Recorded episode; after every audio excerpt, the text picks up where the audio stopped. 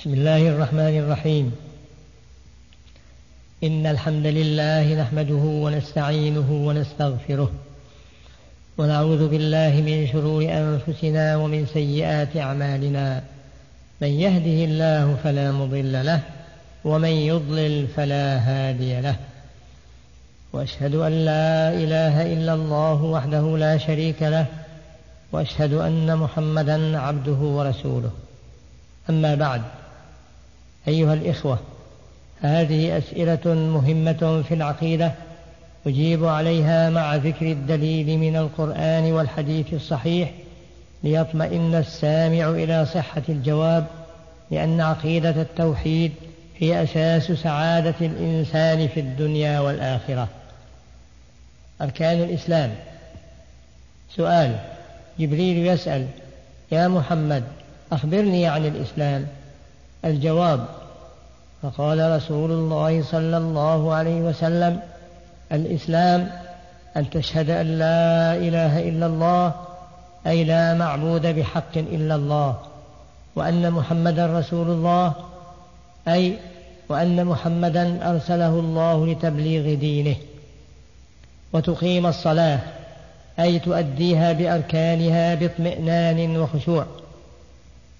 وتؤتي الزكاة إذا ملك المسلم خمسة وثمانين غراما ذهبا أو ما يعادلها من النقود يدفع منها اثنين ونصف في المئة بعد سنة وغير النقود لها مقدار معين. وتصوم رمضان.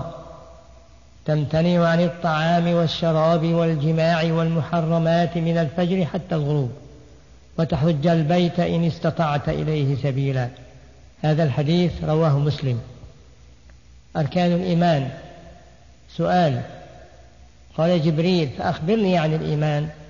الجواب فقال رسول الله صلى الله عليه وسلم الإيمان أن تؤمن بالله. الاعتقاد بأن الله خالق ومعبود بحق له أسماء وصفات. لقول الله تعالى ليس كمثله شيء وهو السميع البصير. سورة الشورى. وملائكته. أي مخلوقات من النور لتنفيذ أوامر الله لا نراهم. وكتبه هي التوراة والإنجيل والزبور والقرآن ناسخها. ورسله أولهم نوح عليه السلام وآخرهم محمد صلى الله عليه وسلم. واليوم الآخر أي يوم القيامة لمحاسبة الناس. وتؤمن بالقدر خيره وشره رواه مسلم. الرضا بما قدره الله مع الأخذ بالأسباب. حق الله على العباد.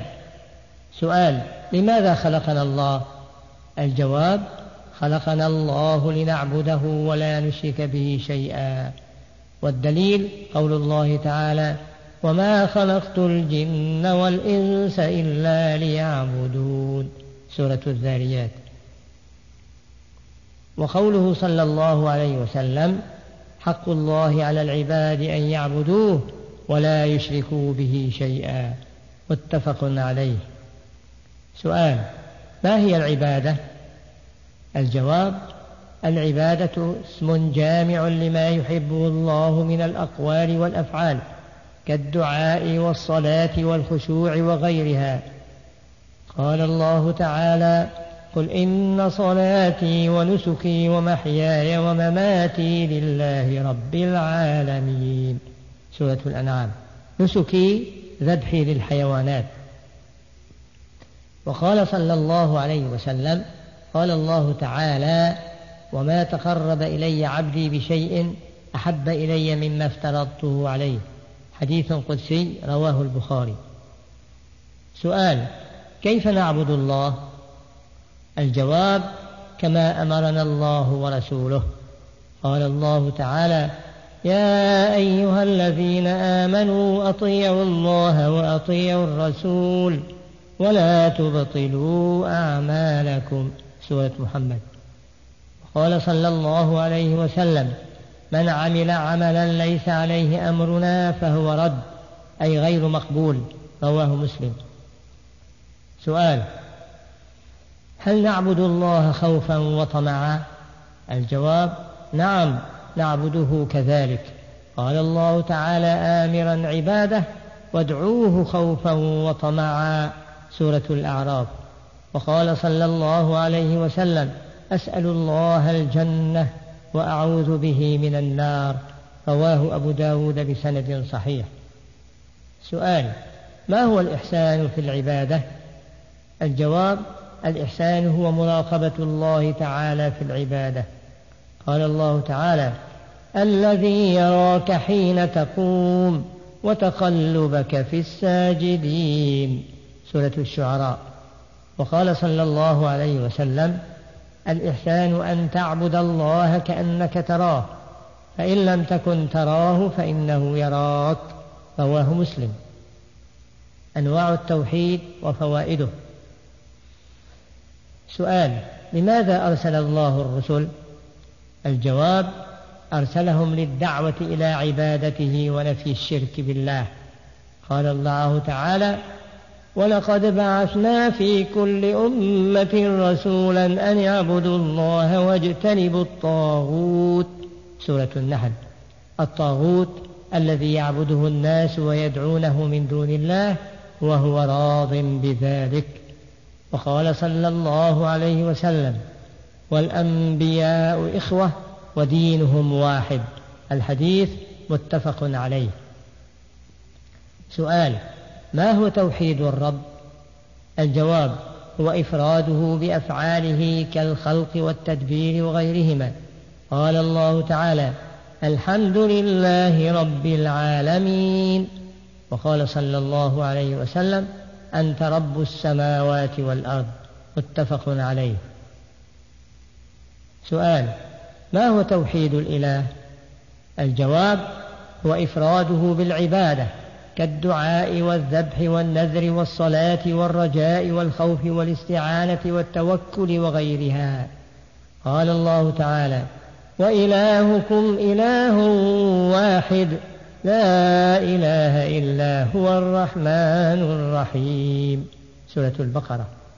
وقال صلى الله عليه وسلم فليكن أول ما تدعوهم إليه شهادة أن لا إله إلا الله. متفق عليه. وفي رواية البخاري إلى أن يوحدوا الله. سؤال ما هو توحيد صفات الله وأسمائه؟ الجواب هو إثبات ما وصف الله به نفسه في كتابه أو وصفه رسوله صلى الله عليه وسلم في أحاديثه الصحيحة على الحقيقة بلا تأويل ولا تجسيم ولا تمثيل ولا تعطيل ولا تكييف كالاستواء والنزول واليد وغيرها مما يليق بكمال الله. قال الله تعالى ليس كمثله شيء وهو السميع البصير. سورة الشورى. وقال صلى الله عليه وسلم ينزل الله في كل ليلة إلى سماء الدنيا. صحيح رواه أحمد. ينزل نزولا يليق بجلاله ولا يشبه أحدا من مخلوقاته. سؤال أين الله؟ الجواب الله فوق العرش على السماء. قال الله تعالى الرحمن على العرش استوى سورة طه أي على وارتفع كما جاء في البخاري عن التابعين مجاهد وأبي العالية. وقال صلى الله عليه وسلم إن الله كتب كتابا أن يخلق قبل أن يخلق الخلق فهو مكتوب عنده فوق العرش. رواه البخاري. سؤال هل الله معنا؟ الجواب الله معنا بعلمه يسمعنا ويرانا. لقول الله تعالى قال لا تخافا إنني معكما أسمع وأرى. سورة طه. وقال صلى الله عليه وسلم إنكم تدعون سميعا قريبا وهو معكم أي بعلمه رواه مسلم. سؤال ما هي فائدة التوحيد؟ الجواب فائدة التوحيد هي الأمن في الآخرة من العذاب المؤبد والهداية في الدنيا وتكفير الذنوب. قال الله تعالى الذين آمنوا ولم يلبسوا إيمانهم بظلم أولئك لهم الأمن وهم مهتدون. سورة الأنعام. بظلم أي بشرك. وقال صلى الله عليه وسلم حق العباد على الله ألا يعذب من لا يشرك به شيئا.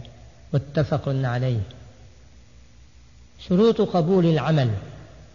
سؤال ما هي شروط قبول العمل؟ الجواب شروط قبول العمل عند الله ثلاثة. أولا الإيمان بالله وتوحيده. قال الله تعالى إن الذين آمنوا وعملوا الصالحات كانت لهم جنات الفردوس نزلا. سورة الكهف. وقال صلى الله عليه وسلم قل آمنت بالله ثم استقم. رواه مسلم. ثانيا الإخلاص. وهو العمل لله من غير رياء ولا سمعة. قال الله تعالى فادعوا الله مخلصين له الدين. سورة غافر.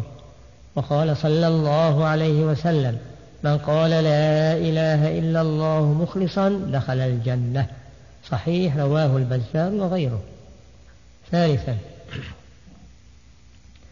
الموافقة لما جاء به الرسول صلى الله عليه وسلم.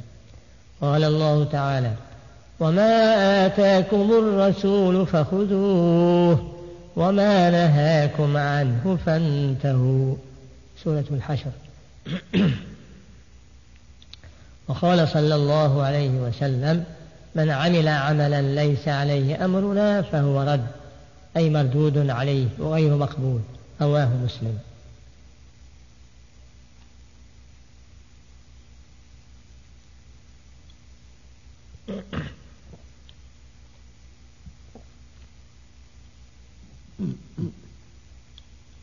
الشرك الأكبر وأنواعه. سؤال ما هو الشرك الأكبر؟ الجواب الشرك الأكبر هو صرف نوع من أنواع العبادة لغير الله كالدعاء والذبح وغير ذلك والدليل قول الله تعالى ولا تدع من دون الله ما لا ينفعك ولا يضرك.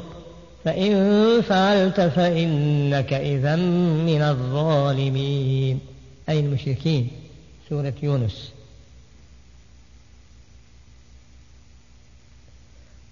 وقوله صلى الله عليه وسلم أكبر الكبائر الإشراك بالله وعقوق الوالدين وشهادة الزور. سؤال ما هو أعظم الذنوب عند الله؟ الجواب أعظم الذنوب عند الله الشرك الأكبر.